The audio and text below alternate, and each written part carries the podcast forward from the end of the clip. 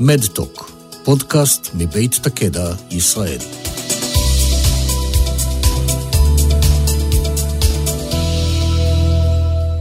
שלום רב, כאן ליאת אלון עם פרק חדש של מדטוק, פודקאסט מבית הקדע ישראל. במסגרת הזאת אנו מביאים לכם נושאים שיש בהם עניין בתחומי הרפואה והבריאות הדיגיטלית. הפעם אנו מארחים את אלירן מלכי, מנכ"ל ומייסד בילונג, אפליקציה המציעה פתרונות חדשניים וייחודיים לחולי סרטן ובני משפחותיהם, כיצד לנהל את המחלה, להתמודד איתה בצורה מושכלת יותר, בצורה אחרת. אה, שלום לך אלירן, תודה שהגעת לשוחח איתנו. בוקר טוב, תודה. תודה שהזמנתם אותי. תודה גם לתקדע על הפודקאסט הנהדר הזה. אז אנחנו מכירים כבר uh, מזמן, ונחשפתי לבילון כבר לפני כמעט שלוש שנים, כשרק התחלתם, uh, ולראות את ההתפתחות שלכם כחברה וכיצד האפליקציה שלכם עושה שינוי אמיתי בחיים של אלפי אנשים, זה בהחלט מעורר השראה. אני אשמח אם תוכל לספר למאזינים שלנו מה זה בכלל בילונג ואיך הכל התחיל. לפני מספר שנים ישבנו אני וצוות uh, טכנולוגי שרץ איתי כבר הרבה זמן. וגילינו שכולנו איבדנו בני משפחה למחלת הסרטן, וכולנו עשינו טעויות. טעויות. לא הבנו, כן הבנו מה הרופא אמר, לא פגשנו את הרופא הנכון, ולמעשה כולנו הבנו שיכולנו להציל חיים או להאריך חיים, בטח לסבול פחות בתהליך. ואז החלטנו להקים אה, מערכת שלמעשה תשנה את מה שנקרא פרוגנוסיס באנגלית, זה העקומה של חולי הסרטן. מי שורד יותר, כמה זמן הוא שורד וכמה הוא סובל בדרך. ובשביל זה הקמנו את בילונג. אה, היום, שלוש שנים אחרי, אנחנו נמצאים כרשת חברתית הכי גדולה בעולם לחולי סרטן, 130 אלף חולים בכל העולם, למעלה מ-20 אלף חולים בישראל, אה, כמעט 100 רופאים, אה, מתוכם בערך 60 ישראלים, אחיות אה, שנותנים שירות לכולם. מה זה למעשה בילונג? למעשה לבילונג יש שתי חלקים. יש חלק אחד שכל החולים מכירים אותו ורואים אותו, הם מורידים אותו, אפשר להוריד את האפליקציה מכל החנויות, היא חינם. משתמשים בשם כינוי כדי שלא יהיה משהו אישי ותחושתי. ולמעשה מקבלים פאנל של רופאים שמתאימים למחלה שלך, אם זה פרוסטטה, אם זה מיאלומה, אם זה אה, מחלות דם, אם זה לבלב, ריאות או שד, את הרופאים, אחיות, מומחים שיכולים לענות לך אה, לכל השאלות. חולה מספר את האתגר שלו, אה, אנונימית, כל הסיפור מחלה, ורופא נותן לו איזושהי תשובה כדי שהוא יבין איפה הוא נמצא. זה בדרך כלל עוזר, כי חולים לא מבינים כשהם אצל הרופא, מה הרופא אמר, מהלחץ הנפשי.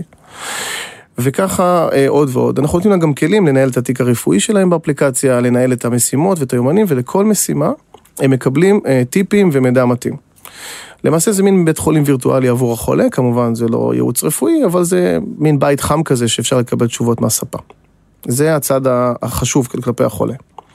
מה שאנחנו עושים ברקע, וזה החלק השני שהוא לא פחות חשוב, זה שאנחנו לוקחים את כל השיחות האלה האנונימיות, ואנחנו למעשה מנתחים את המידע ואת הטרנדים ואת המגמות, כדי להבין איזה טיפול כן עובד, או לפחות טיפול עובד יותר טוב. במחלת הסרטן, למרות שאנחנו היינו רוצים לחשוב אחרת, הרופאים עושים קצת ניסוי וטעייה, כי הם לא, לא כל החולים זהים, לא כל הגנטיקה של כולנו דומה וכדומה.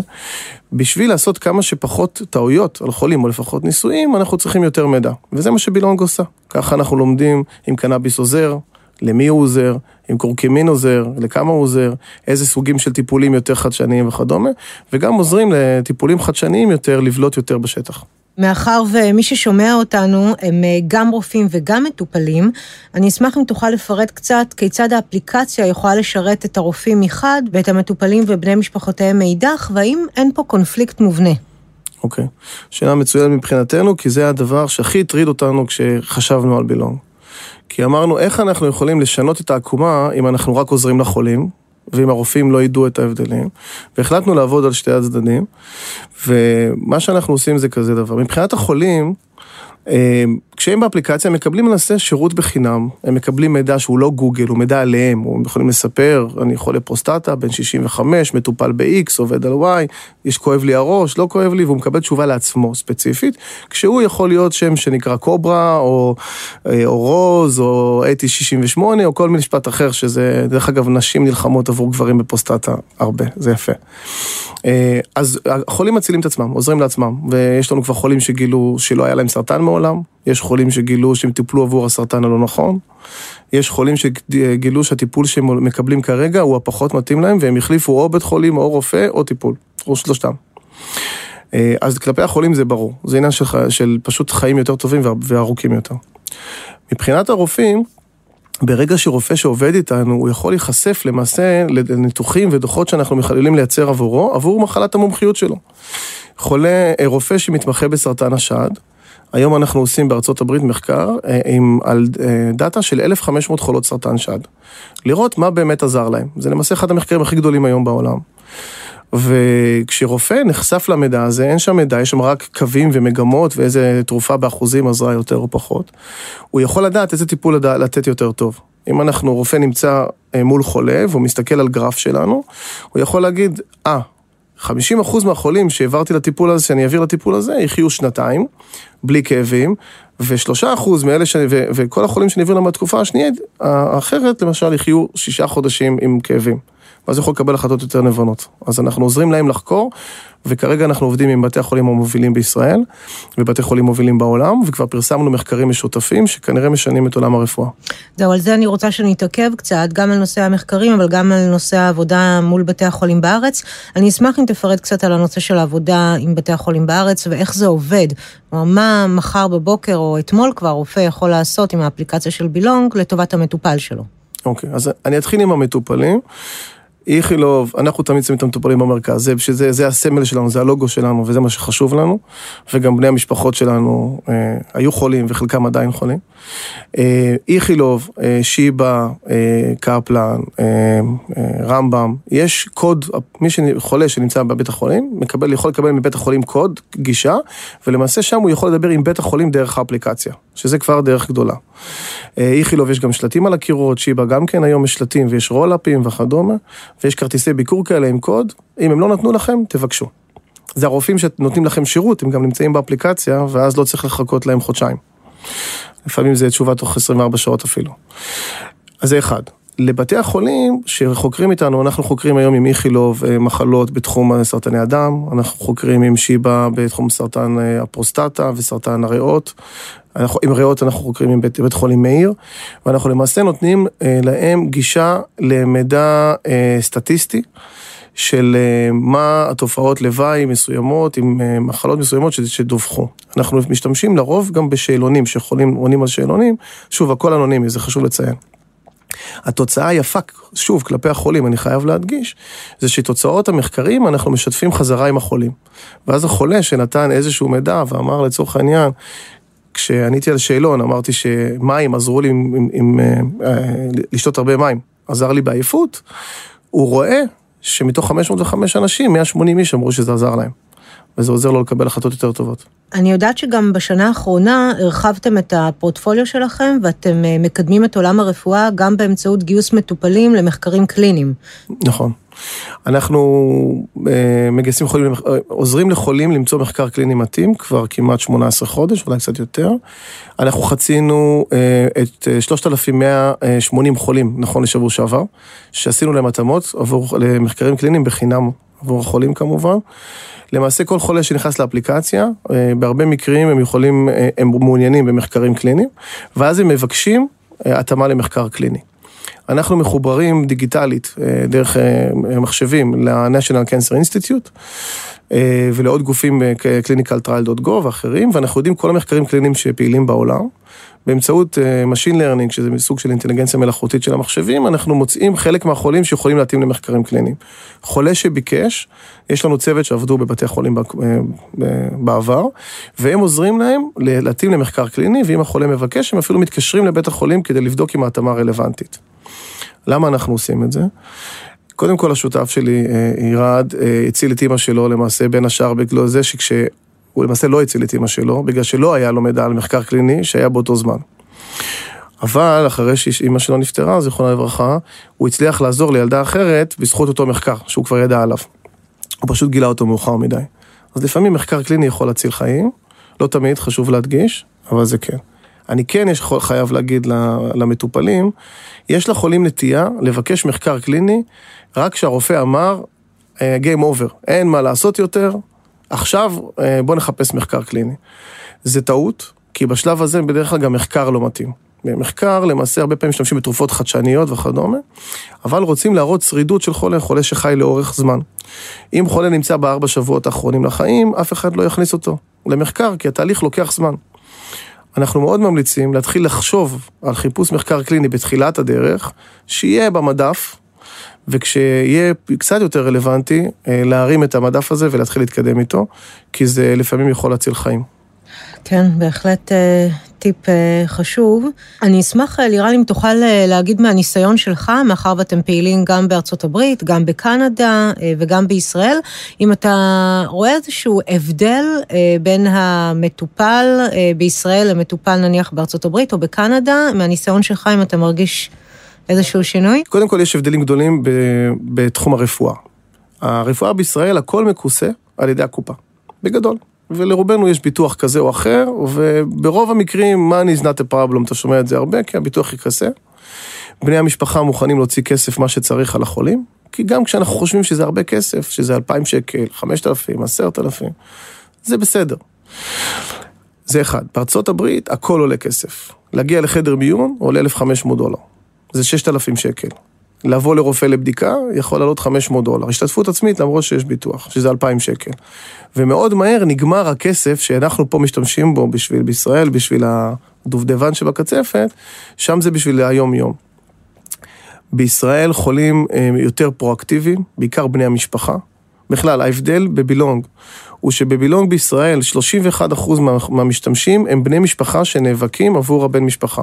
אישה עבור בעלה, אה, בת עבור האבא, אה, ולהפך כמובן, הורים עבור ילדים. גם גברים פעילים מאוד, אבל נשים יותר. אה, ואנחנו רואים את זה בצורה מאוד בולטת, בארצות הברית זה כמעט, זה 11%.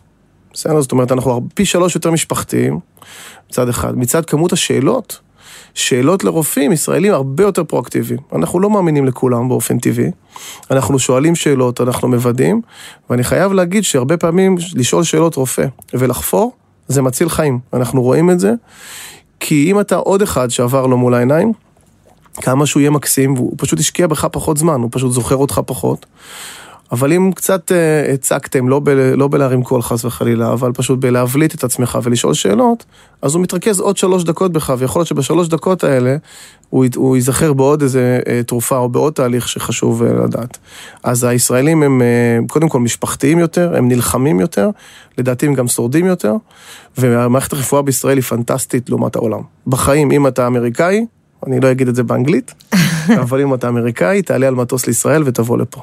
הרופאים אחרים. כיצד אתה רואה את בילונג אה, מתקדמת בשנתיים שלוש הקרובות, ואיפה אתה רואה את כל עולם המדיה החברתית ושיתוף המטופלים בניהול מחלה אה, מתקדם? אני אתחיל קודם כל ב Belong לסרטן שיש לנו היום, ברמת העומק של האפליקציה והמערכת הדוחות. אנחנו עד היום פרסמנו מחקרים, גם ב ASCO, שזה כנס האונקולוגים הכי גדול, גם ב ESMO, באירופה, באיסקו, בישראל.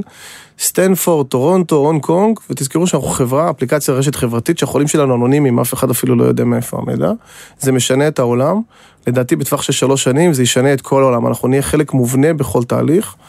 אנחנו עכשיו בתהליכים עם חברות ביטוח הגדולות בארצות הברית, עם מערכת הבריאות האמריקאית, אה, האנגלית, סליחה, NHS, להיות חלק מתהליך הניהול של המחלה עבור החולה, ולא תהיה, אני לא רואה מצב שחולים לא יהיו מעורבים בתהליך שלהם, כי בסוף אה, אי אפשר לעשות דיאטה אם הבן אדם לא משתף פעולה, ואי אפשר לטפל בחולה אם החולה לא מטפל, לא משתף פעולה. אז אני בטוח שזה יגדל ברשתות חברתיות. Belong, אני מצפה בתוך שלוש שנים להיות מצב שלא רק שאנחנו מין digital hub שהכל יעבור דרכנו בתחום המחלה, אני מצפה ומקווה להיות uh, decision support system, כלי החלטות לרופא ולחולה. זאת אומרת, אני רוצה לתת מפה לכל רופא, שהוא מסתכל ואומר, רגע, כשאני מפנה חולה לפה, מה יקרה? היום הם יודעים רק את הצעד עכשיו. אני אתן את התרופה, בוא נדבר איתך בעוד חודשיים ונחליט אז. בוא נדבר בעוד שלושה חודשים ונחליט אז. הם לא יודעים שאם הוא נותן לך את התרופה הזאת, מה תהיה התרופה אחר כך. הוא לא יודע מה יקרה בעוד שישה חודשים, תשעה חודשים ושנה. הוא לא יודע לגבי כאבים, והם לא מודעים לגבי תופעות לוואי, בהכרח. היותר מנוסים, יש להם קצת יותר ניסיון בתרופות ספציפיות שהן יותר מנוסות בהן. המפה הזאת תעזור גם לרופאים לקבל החלטות יותר טובות. גם לחולים, וגם לפחות תופעות לוואי ואתגרים בתהליך. מה שגם יסייע לתרופות חדשניות להיכנס יותר מהר. היום אנחנו רואים יותר ויותר תרופות חדשניות, שמשנות את עולם הטיפול בחולים, אבל הרופאים אין להם ניסיון בהם, אז הם לא מכירים את האפקט, אז הם פחות משתמשים בהם. ברגע שהוא רואה את זה על מפה, על המחשב שלו במשרד, מסודר, מנותח סטטיסטית, יותר קל לו לקבל החלטות על תרופות חדשות. סליחה שזה ארוך, אבל זה, זה שינוי מאוד מאוד גדול. זה הופך את העולם קצת יותר למדע בדיוני שאנחנו מכירים, שבן אדם ממש יודע מה יהיה התרופה אחר כך. אה, ברוחב של בילונג, אנחנו מתכננים להיכנס אה, ממש בקרוב למחלות נוספות. בעבר חשבנו ודנו וראינו וזה, והיינו, רצינו לגדול קודם. אז עכשיו אנחנו בתהליכים שכנראה יהיה בילונג לעוד מספר מחלות, ואולי בסוף זה פשוט יהיה אפליקציה ל-life, ל-well-being, שתתמוך בכל שאר המחלות. שאלה, אה, משרד הבריאות אה, פנה אליכם, הוא אה, רואה בכם סוג של מתחרה, כזה שמרכז מידע עצום על כמות מאוד גדולה של חולים במחלות כל כך קריטיות כמו סרטן, והוא רואה בכם שותף או מתחרה? כן, אנחנו מתחרה, אנחנו בטוח לא. אנחנו להפך, אנחנו תומכים גדולים מאוד של מערכת הבריאות הישראלית. אני חושב שמערכת הבריאות הישראלית מאוד מעריכה את החולה. אה, לראיה אישית, לפני שבועיים קיבלתי מינוי לוועדת אה, החולה המטופל במרכז של משרד הבריאות, הרשות לחדשנות, כל גופי הממשל, אה, קופות חולים, בתי חולים ואחרים, כולל רשות הסעד אפילו, הם באמת שמים את החולה במרכז, מכירים את הנושא. כל זמן שאף אחד לא נותן מדיקל אדווייס או ייעוץ רפואי פר סי, שמישהו חס וחלילה ייקח תרופה מסוימת שאסור לו, שזה משהו שלא נעשה בחיים. אני חושב שמשרד הבריאות מאוד בעד. חולה שיודע את המצב שלו, הוא חולה יותר רגוע, הוא חולה שמגיע פחות לחדרי מיון, הוא חולה שמגיע פחות לבית החולים, הוא עולה פחות כסף למערכת, והסיכוי שהוא יקבל זיהום וימות יותר נמוך. אז היתרון הוא ככל שאנחנו מטפלים בחולה במידע רחוק, למעשה מערכת הבריאות חוסכת ומצילה, והחולה חי טוב יותר. זה, זה ברור לגמרי, ומערכת הבריאות הישראלית, נכון לרגע, תומכת בזה מאוד. אז לסיום, אתה רוצה אולי לשתף אותנו באיזושהי אה, התנסות שהייתה לכם עם איזשהו מקרה מרגש שככה חווית ואמרת לעצמך, איזה כיף לי שאני עושה משהו שהוא פשוט אה, שליחות. אה, האמת שלהתעורר בבוקר כל היום ולטפל במחלת סרטן זה לא fun. אה, בכלל לא. לפעמים אתה אומר, רגע, למה בחרתי את זה דווקא? אה, אבל קיבלנו עד היום, לדעתי, יותר מעשרת אלפים מכתבי תודות אלינו כ Belong על מה שאנחנו עושים. הראשון שממש ישבנו במשרד כמעט ובכינו, היה ילד בן 19, שהורידו לו 16 סנטימטר מהמעי, וחשבו שיש לו סרטן אה, המעי, שחררו אותו מהצבא, הוא נפרד מהחברה שלו, הכל כי הוא חשב שהוא איננו, והרופא שלנו גילה שבכלל אין לו סרטן, ואף פעם לא היה לו סרטן. יש לא מעט, דרך אגב, כאלה, לצערנו בישראל גם. אה, והוא כתב לנו פוסט כל כך מרגש, ואחר כך הוא עשה מכתב, הוא התקשר. זה היה מאוד. השבוע, יום אה, שני, קיבלנו אה, פוסט בבילונג, כשהם לא יכולים לדבר איתנו, הם כותבים לנו את זה בקבוצה של התמיכה הטכנית. שמישהי כתבה לנו שכל שבוע התנ"ך יושב לה על המיטה ומתפללת בשביל בילונג, והצוות שתומך בבילונג בשביל מה שאנחנו עושים בשבילהם. אנשים, אחת כתבה לנו שהיא 20, היום שלישי, פשוט קיבלתי את זה עכשיו, אתמול הראיתי את זה, אז אני זוכר. כתבה לנו שהיא לפני 20 חודש גילתה אותנו, זה שינה לה את כל הטיפול, היא אמריקאית, שתי האחרונות הן אמריקאיות. אה, וב-20 חודש האחרונים היא הרגישה ששינו את החיים, שמנו אותה על הרגליים, זה הציל אותה. היא כרגע יצאה מהמחלה, והיא פשוט מצטערת שהיא גרה בארצות הברית ויכולה לבוא להגיד לנו תודה, אז היא אומרת לנו תודה ככה וככה, ועשתה משהו, את יודעת, פוסטים כאלה מרגשים. וכן, אנחנו עושים שינוי. אנחנו עושים שינוי וזה כיף. אז מה אתה בעצם אה, מציע למי שנודע לו אה, היום לא עלינו שהוא אה, חולה בסרטן, או שהוא כבר חולה ותיק, או שיש לו קרוב משפחה שחולה בסרטן? מי שיכול להוריד את האפליקציה. מי שמכיר מישהו שחולה, שיוריד את האפליקציה, זה חינם. אתם יכולים לתת שם כינוי או לא. אתם לא רק יכולים להיעזר באפליקציה לטובתכם, אתם גם, כשאתם חולים, אתם רוכשים הרבה מאוד ניסיון במחלה. מי שחולה במחלה מסוימת שנתיים, הוא למעשה מנטור מצוין לחולה שאתמול אה, אה, אובחן. גם כשאתה חולה ואתה מרגיש שאתה לא תורם עכשיו לאף אחד, לחולה אחר שעכשיו אובחן, אתה תורם המון. אז גם חולים חדשים וגם חולים יותר ותיקים, תיכנסו, תעזרו באחרים ותעזרו לאחרים. תודה רבה לך, אלירן, על השיחה הזאת. אני מאחלת לכם הרבה בהצלחה. עד כאן במהדורה הזאת של מט-טוק, הפודקאסט מבית הקדע ישראל. תודה שהייתם איתנו. אתם מוזמנים להעביר את התכנים המובאים בפודקאסטים שלנו גם לידיעתם של עמיתים אחרים. נשתמע בקרוב כדי להיות קשובים לבריאות.